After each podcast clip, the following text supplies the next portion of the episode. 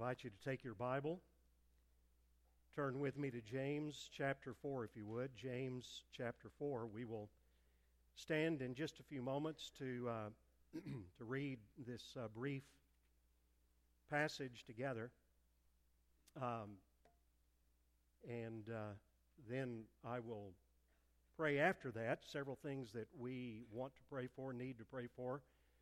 We've uh, been accustomed to praying for a different uh, mission organization or a person that uh, is supported by our church. Today we pray for Melissa Kendall, who went out from our church and is serving in uh, Southeast Asia, Indonesia. And uh, so we will pray for her. We also want to pray for our music search process. Um, want to share with you that we uh, thought we were getting very, very close. The search team had handed off a candidate to the elders, and uh, we have been doing some work uh, with that. But uh, certain things came up, and so the process has stopped with that candidate. And so we are basically going back, handing that off to the search team again. And so we ask for your prayers for that as well. We'll pray about that in just a few moments. Let me preface the reading of the scripture um, with a couple of comments. Really, this is not only for those of us who have been on this journey through James, but also if you're new with us, maybe this will kind of catch you up. Throughout this letter, James has been describing a radical new and different way for the believer, the true believer in Christ, to live in this world. Today we come to a, a, passage of Scripture that I find so important to me personally, and I think to us as a church, to you individually, to your family. It's so easy to get caught up in the business and the busyness of our lives. The world tells us that what we need to do is to live and to plan as if we are going to be here forever. But James tells us something different. He tells us to live and to plan and to work as if your life is short and therefore to invest in the right things, things that count for eternity. So, with that, would you stand with me, please, and we'll read from this passage of Scripture together, James chapter 4, verse 13.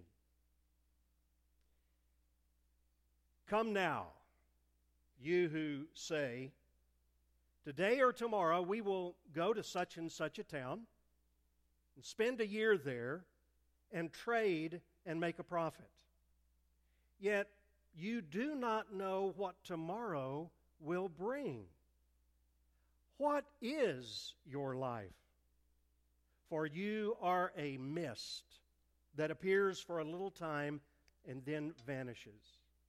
So instead, you ought to say, If the Lord wills, we will live and do this or that. As it is, you boast in your arrogance. All such boasting is evil. So whoever knows the right thing to do and fails to do it, for him it is sin. Father, we thank you that these words are not only challenging words, and we can see that easily from what we just read, but they're also words of incredible encouragement and comfort. And so I pray that as we as, as we walk through this passage of Scripture, knowing that we're not going to, to, to get all the way through it today, but as we begin to talk about these things, about what really counts in life, and how we should be talking about our planning for the future, even if it's just our plans for the afternoon. Lord, you need to be in that. And so help us today to hear your word. Help us today th- that your Holy Spirit, who for us who know you and, and love you, you live inside of us, and you will take your word. And as Paul says in Colossians, I, I pray that you would help it to dwell richly in our hearts so that we would go out of this place changed, so that we would invest in the right things, things that will count for eternity. Father, we also want to lift up our dear sister Melissa to you. We know that she is facing many challenges where she works overseas, and we pray for her. Lord, provide everything that she needs for the work that she has been called to do.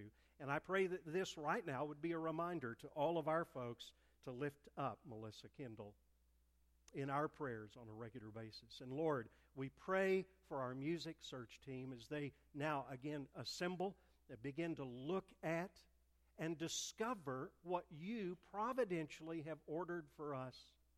Lord, may they seek your plan and your purpose for your glory and for the good of the kingdom and for the good of this church. We thank you and we pray this now in Jesus' name. Amen.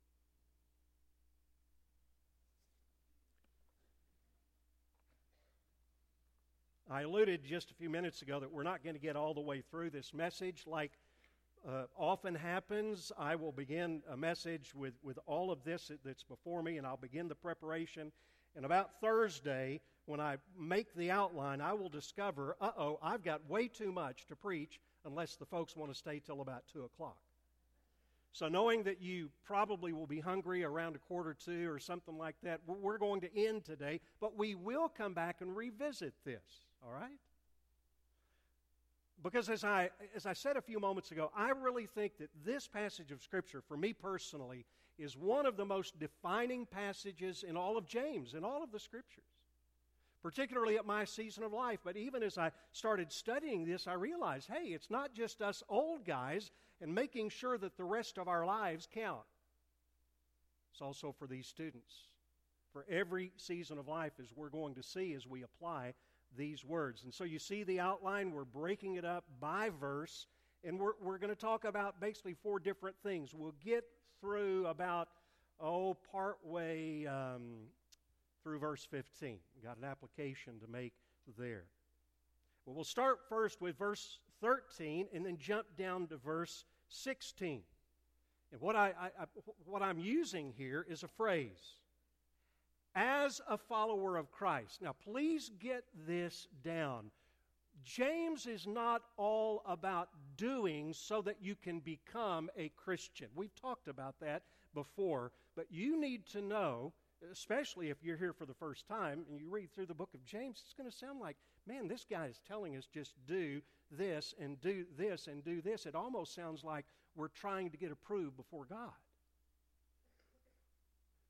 But if you'll remember, those of us who've been studying through this, that's already been done. Our approval before God is because of what Christ has already done, not what we do. Okay? You got that? But growing out of that, if you look at the big idea of the book, faith, genuine faith, always works. It always grows to one degree or another at different seasons of life, but it reveals itself increasingly in practical, God honoring, gospel centered living. And oh my, this is one of the most important things talking about planning looking toward the future.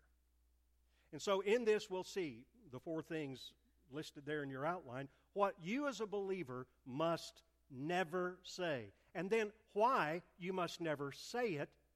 Then we go on to the positive side. James says what you must say. And then the last thing that he says, what you must know and what you must start doing. We won't fully get to that today. So let's jump in, look at verse 13 and 16, what you must never say. Now, right here, James is, is addressing a specific situation in the church, and it goes something like this. There were in those days successful businessmen who had come to a genuine faith in Jesus Christ. And so they had come into the church and they had, put aside all of the, the, the material pursuits. Not that they quit their business, they went on doing their business, but their priorities changed. And then over time, have you seen this happen in your life or in the life of someone that you know? Over time, th- those, those priorities get challenged. And somehow th- there, there becomes the, the great exchange and these people who once lived for worldly things, but they backed away from that living for Jesus, somehow they begin again living for worldly things. Now, let me say two things about what James is and is not saying here. It is not wrong to plan. All right? Have you got that down? It's not wrong to plan. The Proverbs, uh, other passages of Scripture are chocked full of places where it says it is good to plan. In fact, you're a fool if you do not plan. But even as we read this, look at it again. Come now, you who say, today or tomorrow, we will go to such and such a town, and we will spend a year there. We will make money, or, or um, trade and make a profit. Do you see the glaring problem? This applies to everything. Here's another thing. First of all, it, it's, it's okay to plan, all right? Some of you probably ought to do a little bit more planning. Second thing, here's a common thing that we often do. We hear a passage of Scripture like this, a teaching like this, and all of a sudden something clicks. You know, sometimes we are lawyers uh, not by profession, but internally, we are the best lawyers in the business. We can defend ourselves when we sin, right? And so, automatically, there may be someone in this audience today, and in James' audience, who might be saying, Hey, I'm not a businessman, so this really doesn't apply to me. And I'm going to say, by application, yes, it does. And here's what I want you to ask yourself by the way, these are little questions that you might, when you have lunch with your family, you might have these conversations. You might ask your kids, you might ask your friends, what business are you in? You say, what, what, what business am I in? Yeah, look, look at this. Now, I'm not going to, to apply it to every different situation, but look at how easily this overlays on you, no matter what season of life you're in. Come now, you students who say, Today and tomorrow I will work hard and I will earn a scholarship and I will go to such and such a college and then after that I will graduate and I will get married and I will settle down and live the American dream. Come now, you who say, let me talk to the parents today or tomorrow. We will start raising our children in such and such a way so that when we get there and when they get older, their behavior will be determined because we've raised them the right way. Come now, search team, you who say today or tomorrow, we will go to such and such a town and we will interview a candidate and he will come and everything will work out fine. Instead, you ought to say, Do you see how these things apply to every situation in life? Let's, let's look on the bigger, the grander scale. Come now, you who say today or tomorrow, I'm going to work hard for my political party to ensure that the right person is going to, to be in the White House the next election. You see, this kind of thing, this kind of planning, now, again, it's not wrong to plan, but what is, I mentioned it a second ago, what is the big glaring problem? Do you see it? Believer, look at I, I, know that many of you do. You just don't want to say it out loud. By, this, this is interactive. You can blurt it out. The glaring problem is that there is no mention made about God and His part in your plans whatsoever. And that is how so many Christians live their lives. You say, well, Pastor, I, I hear you. But uh, let me say this on, on the big stuff, I let God direct me. But on the little stuff, the mundane, everything, everyday kinds of things, I, I'm just going to make my decision. And so many times you go through life, and you know what? The little things add up into big things, and over a course of time, you have not consulted God in hardly any of the decisions that you have made recently. Or, or if you do, it's like this Lord, I want to do this today or tomorrow. I want to do this. I want to go to such and such a place. I w- maybe it's not engage in business, but all of those other scenarios.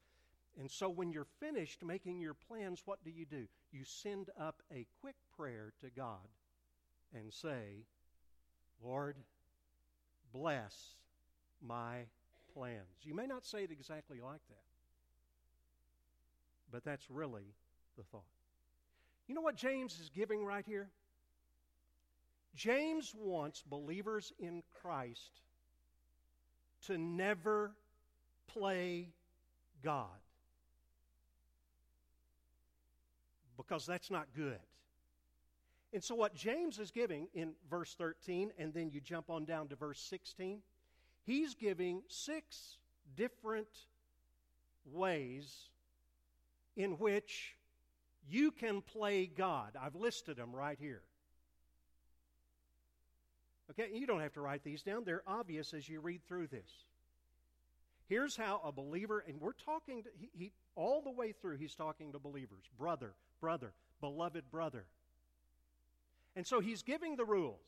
Now, I, I know, I say this tongue in cheek, I know that well, I don't say this part tongue in cheek. I know you don't want to play God.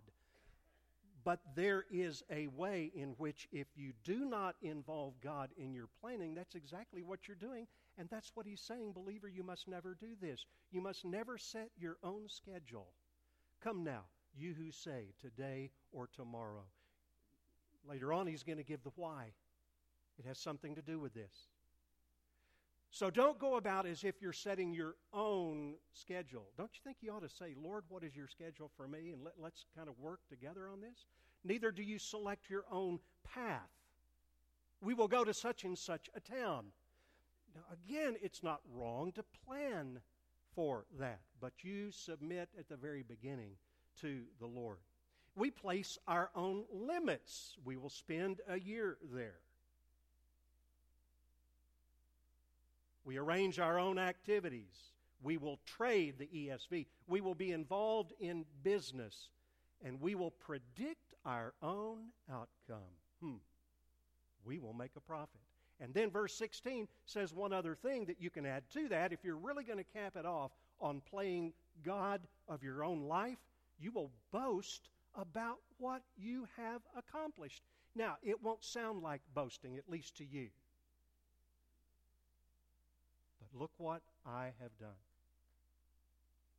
And it could come as, in something as simply as the Christmas letter that you send out every year.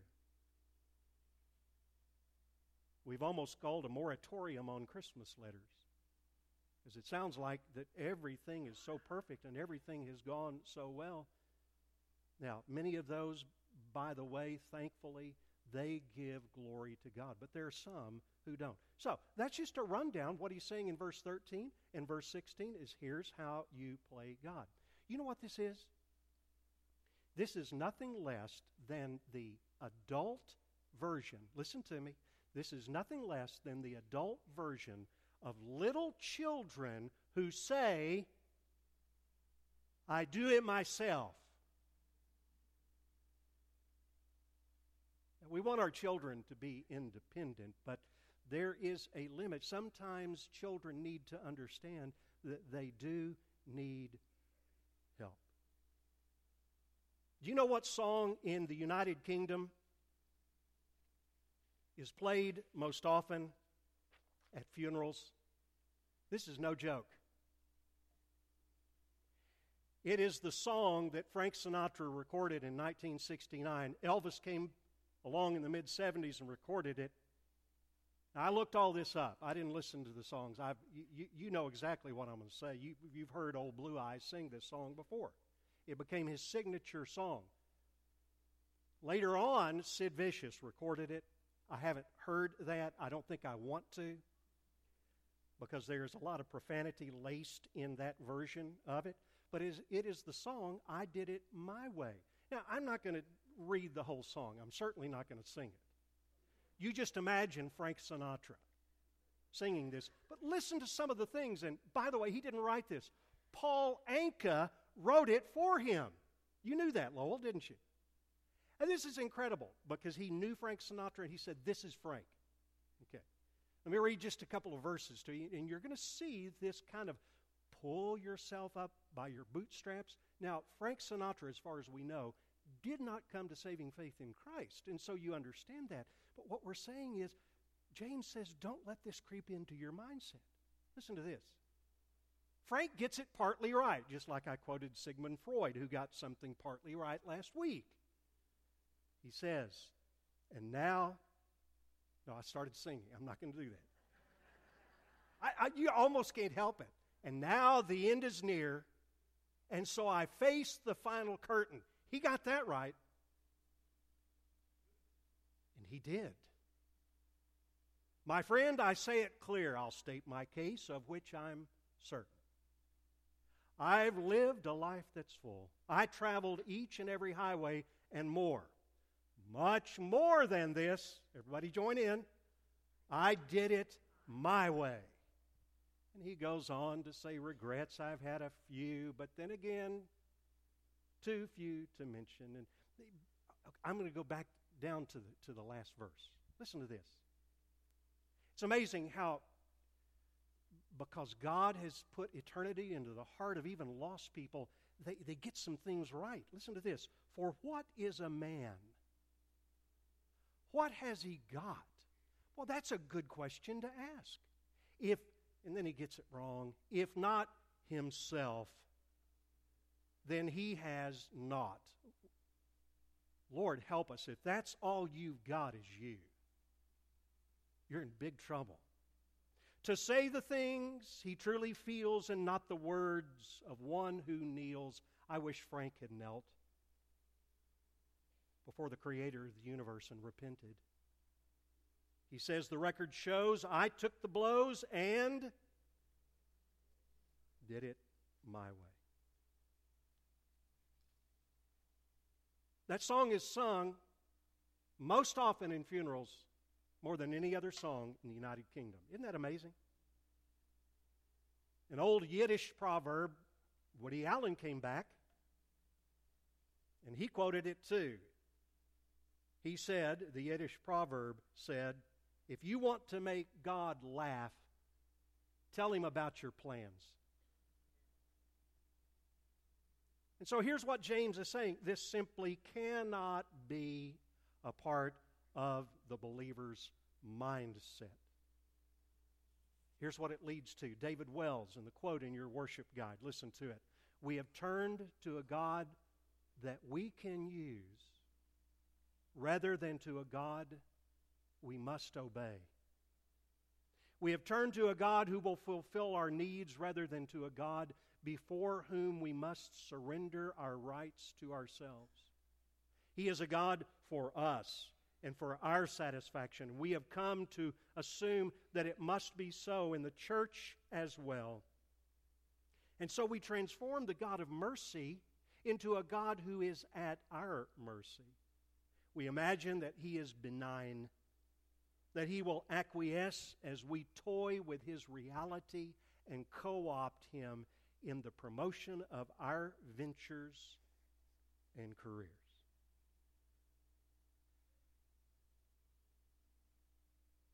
So we must never say what is listed in James chapter 4, verse 13 and 16. But why? Why must you never say it? Because, uh, and, and I know for the most part, I, probably everyone, life is what happens to you after you make other plans.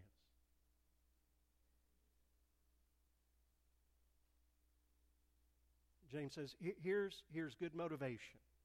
Your life is brief. He uses the, uh, the picture of a vapor. You know what I'm talking about on a chilly day when it's still in Oklahoma City. That's rare. But if it's really, really cold and you step out and you're all bundled up and, and you just breathe in this breath, this vapor, this, this is a verse right out of Job. This is the picture. And the vapor comes out and it's gone. And that's the picture that he gives. Here's what he's saying Your life is uncertain. And you know that. And your life is incredibly short.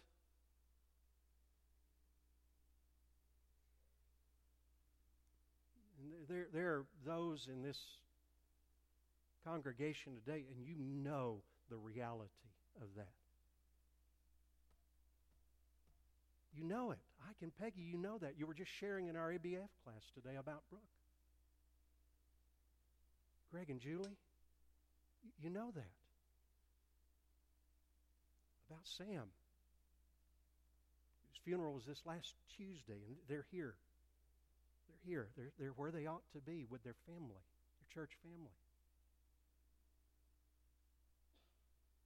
I asked Julie on Monday, I said, Julie, is there anything that you would want said to people in light of what's happened to you? It's fresh. I know it's fresh. And, and, she, and she said, she said, tell people to invest time because time is short. She, she was taking a walk last Sunday at, around the lake and she saw a family over there and she said she wanted, she was tempted to just go over there and say to them, Do you understand how precious this time is? And all of us know that, but there's some who know it here. It is, it is palpable, it is visceral. You know it, and you still feel it.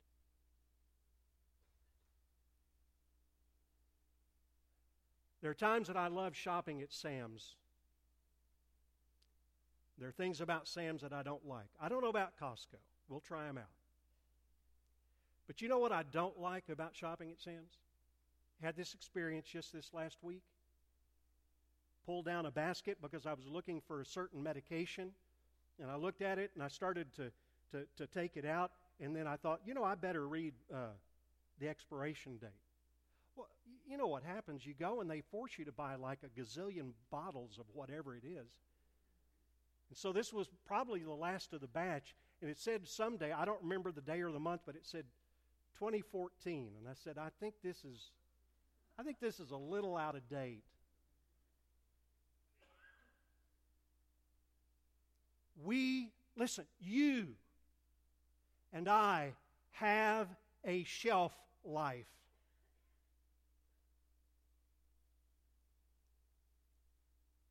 And things can change in a second. There are so many unplanned things. It could be a, a temporary wait at a checkout stand, like I had at Lowe's yesterday, or it could be a blow that knocks out half of your dreams. I said, You have a shelf life, but don't take my word for it. Take God's word, and in your book were written all the days that were ordained for me, when as yet there was not one of them. You, you and I have a shelf life. So if your days are numbered, what do you do? What do you do? Do you do like the rich man in Luke 12 who he went out, he made his plans apparently, I'm guessing, and he had a bumper crop. And if you go to that passage in Luke chapter 12, you'll see how over and over again, very subtly, he just left God out. Look what I have done. Look at my crops. Look at my things. I don't have barns big enough to hold them. So I'll tell you what I will do. I will build bigger barns, and then I'll say to myself, You can retire. You can take it easy. And God called him a fool. He's, he's, he said, You've got a shelf life. We don't know when our expiration date is. But everyone in this room has one, young or old. James is trying to help us to have the right attitude. So, what should you do if you know that your days are numbered? It could be today, it could be tomorrow, it could be years down the road. Well, why not do exactly what he says to do in Psalm 90, verse 12? So, teach us, God, to number our days that we may present to you a heart of wisdom. So, how do we do that? By the way, this is another good lunch round the table discussion you can have. Not only what business are you in?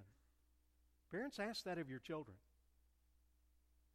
But ask Him, what is some way that I know that my days are numbered? I know I've got an expiration date that's out there, barring the return of the Lord, okay? And so what do I need to do? Okay, well, let's go on. Because verse 15 tells us what we must say. This is really one of the most comforting verses in all the Bible to us. He says, instead, you ought to say, if the Lord wills. Now, that word if is really, really, the, it, it's okay to translate this, but it's also translated in another way. It's translated like this whatever the Lord wills. Whether we live or not. Whether we do this or we do that. And this is James' simple message. You can trust God. God really ought to be involved in your plans. You really ought to seek His will. I, I don't know. Why does that scare people so much? You ever talked with someone about God's will and they balk? And they might say something like this I'm I want to give my life to the Lord, but I'm scared. I'm, I'm afraid. Afraid of what? You know what deep down we're afraid of? We're afraid that He'll take something away from us that we like. And usually it's a sin or a sin pattern.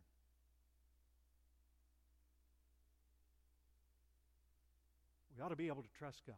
I told Jan today I was going to use her as an illustration.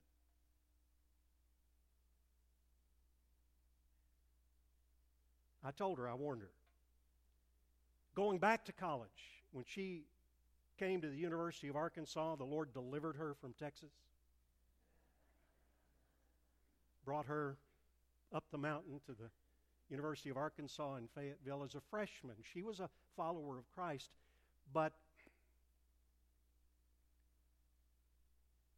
she, she had not been discipled a, a lot. So, as a freshman, she dated indiscriminately. All right? Somebody asked her out, she went out. By the end of her freshman year, as a follower of Christ, she intuitively know, knew that doesn't work. And that summer, I believe it was, she went to an, a, a week long conference called the Institute in Basic, back then it was called Basic Youth Conflicts or Basic Life Principles. It has since come to be called. And there she heard some things as a young follower of Christ she had never considered. And so when she went back the next year as a sophomore to the University of Arkansas, she determined, she made a plan because God was first in the plan. Rather than, I'm just going to date, Lord bless my dating, she said, Lord, I want to do it the way you want me to do it. And she dated only Christians. And you would have thought that would have been enough. But she found out that a lot of young men who professed faith in Christ really didn't live it when they were away from home at the University of Arkansas. And so the following year, as a junior, she made a further decision. She said, Lord, I'm going to give you my dating life. And she said, she says, he took it. she said, I'm, I'm only going to date men, young men, that I believe, that I know, that I've heard are my spiritual leaders. She virtually did not date her junior year in college. And then I came along. Go figure. But later on, she talked, in fact, we were talking about this this morning. I'd forgotten about that. She said, When you picked me up and we got in your little Volkswagen, I drove a Volkswagen then. And the first thing you said was, Can we pray before our date? She said, I, I knew. I was tired of being other young men's spiritual leader. I wanted a spiritual leader. Now, folks, that's being intentional about making a decision, what you must say if the Lord wills. Now, you can trust Him. You can trust Him with your dating life. You can trust Him with your life. Why? Because earlier in James, he has affirmed something that is so true. Every good gift. Do you want God's best gifts? Every good gift, every perfect gift is from above, coming down from the Father of lights, with whom there is no variation or shadow due to change. He is always good, all of the time. It says in the Psalms, You are good and you do good.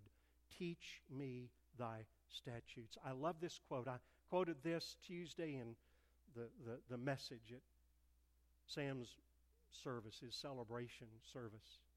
Charles Spurgeon said, God is too good to be unkind, and he is too wise to be mistaken. And when we cannot trace his hand, we must trust his heart. If, like James says, your life is so uncertain, then why wouldn't I want to put it in the hands of one who loved me so much that he sent his son to pay the penalty for my sins on Calvary's cross? And who does have a plan for my life? He is the Lord. That's what it says here. If the Lord wills. Now, this is where we're only going to get through three of the six ways of how do you know God's will? And here's what I'd like to ask you Would you like to know God's will for your life? How many would like to know God's will for your life? That's pretty much everybody. Okay, we'll go through the first three, and then after that, we're going to cut it off. We'll come back to this. I, I didn't come up with these, um, John MacArthur did. John MacArthur in a little book, Knowing, or excuse me, Found the Will of God. It's an excellent little short book, wonderful. He's got six things in there, and I, I'm just going to share some of the thoughts that I had surrounding these things. First of all, it is God's will that people are saved. First Timothy, this is good and pleasing in the sight of God our Savior, who desires all people to be saved and to come to the knowledge of the truth. Now, most of you know my theological persuasions. I don't know all of yours, but what listen, whatever else you believe about God's plan of redemption, you must believe that part of his revealed will and his desire is that men and women and students and children be saved. We're not talking about a formula. We're not talking about a business transaction. You walk down an aisle, you sign a card, you do this, you do that, you join a church. We're talking about being born again. We're talking about being regenerated. That's God's heart. Puritan John Bunyan said that come and welcome are the Savior's eternal wor- words to all sinners. The prophet Ezekiel pictured God with outstretched arms saying, Why will you die? But you can turn away from sin, you can call out to Him. There be, may be some in here today, and even though you know the right thing to do, that's the last verse in this passage of Scripture, you know the right thing to do, you really ought to come to faith in Christ, you have stubbornly refused to do it. God takes no delight in your death. But there are consequences for your sin and disobedience. He would much rather you repent and turn to Him and live. You see, th- th- that's just the gospel. That's what this is all about. That's what James is writing about. The gospel. He wants us to be gospeled people. He would much rather you repent and turn to Him and live. So you must believe that God created you and that you are responsible to Him. You must believe that you have rebelled and sinned against God and that you deserve His justice and wrath. You must believe that Jesus died on the cross for sinners and that He will forgive your sin if you come to Him. And I invite you today, based on the authority of the Word of God, won't you come to Him as Lord and Savior? If you choose not to, then you cannot expect anything at all from the Lord except judgment.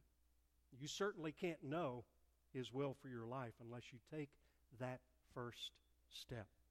Second thing, it is God's will, Christian, once you have come into the family of God, that you are filled with His Holy Spirit. And He does that. Boom, you are, the Bible says, baptized, inundated with the Holy Spirit. He's put into you. You are put into the body of Christ. You mentioned that a minute ago in your greeting time. You're put into the body of Christ. And yet it's not automatic. That daily experience of being led by the Spirit, being filled with, being controlled by the Spirit, and, and he says it, Paul says it a little bit differently in Colossians. He's talking about the Word. Let the Word dwell richly in you.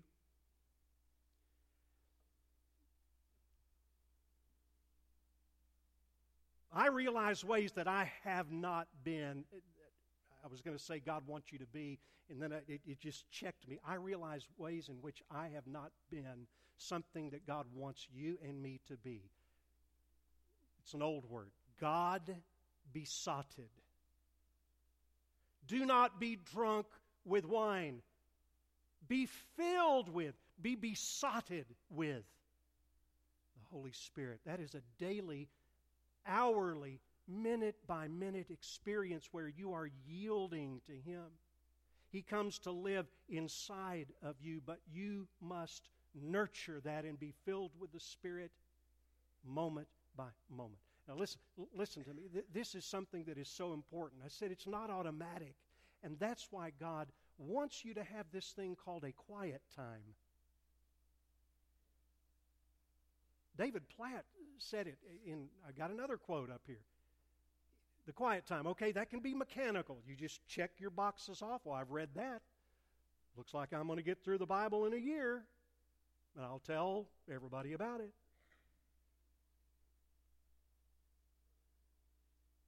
Being filled with the Spirit is not a matter of checking off boxes. It's a matter of relationship. David Platt says, so we go to Him. This is talking about in the quiet time. We spend time with Him. We sincerely listen to His Word as we walk in obedience to it, not perfectly, but we are seeking to do that. As we do these things, God leads and guides us according to His will. And suddenly we realize that the will of God is not a roadmap just waiting to be unearthed somewhere. Instead, it's a relationship that God wants us to experience every day. Last thing we're going to talk about today. We'll continue this in two weeks. Two weeks. It's a teaser to get you to come back next week and two weeks to hear the rest of it because you got to have the other three. So God wants you to be saved, okay? And the majority of you in this congregation are. I hope no one is deceived and you're not truly a follower of Christ. Just what? Look at your life.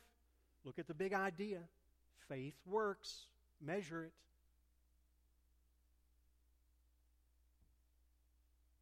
God wants you to be saved. He wants you to be spirit filled. He wants you to be sanctified.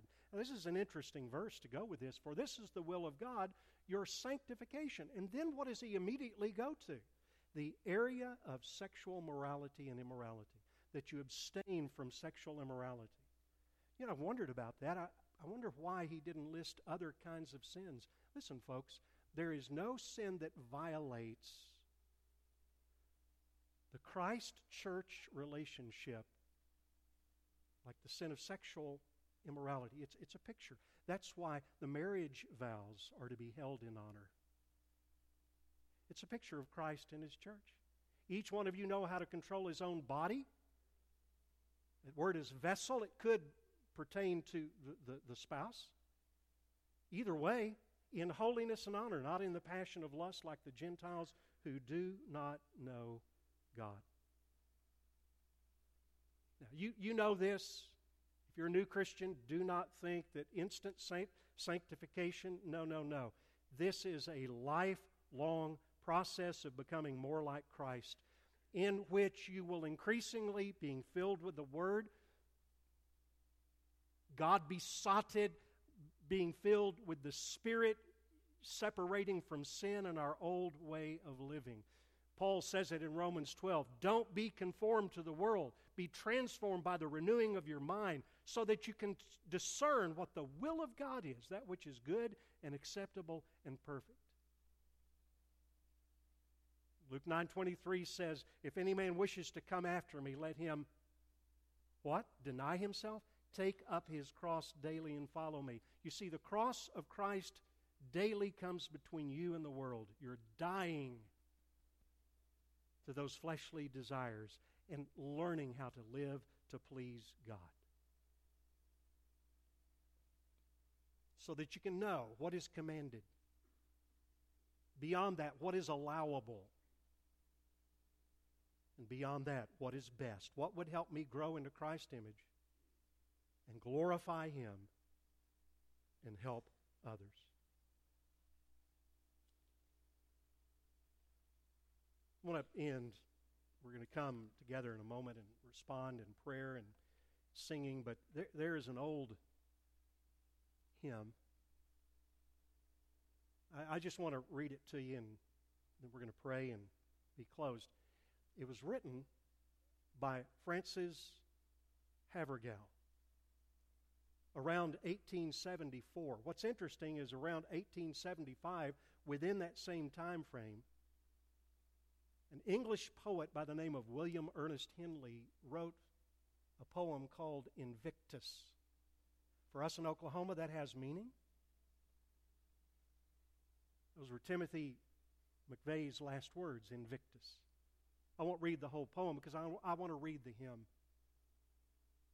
This is the attitude about being sanctified and surrendering. It matters not how straight the gate how charged with punishments the scroll.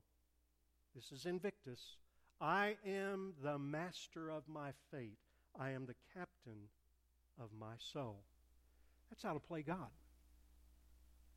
Listen to the contrast those words in the old hymn, Take my life and let it be. Consecrated, Lord, to Thee. Take my moments and my days. Let them flow in endless praise. Let them flow in endless praise. Take my hands and let them move at the impulse of thy love. Take my feet and let them be swift and beautiful for thee. Take my voice and let me sing always only for my King. Take my lips and let them be filled with messages from thee. Take my silver and my gold, not a mite would I withhold. Take my intellect and use every power as thou shalt choose. Take my will and make it thine. It shall no longer be no longer mine. Take my heart, it is thine own. It shall be thy royal throne. Take my love, my Lord, I pour at thy feet its treasure store. Take myself, and I will be ever, only, all for thee. Ever, only, all for thee. Father, and I pray that it would be true in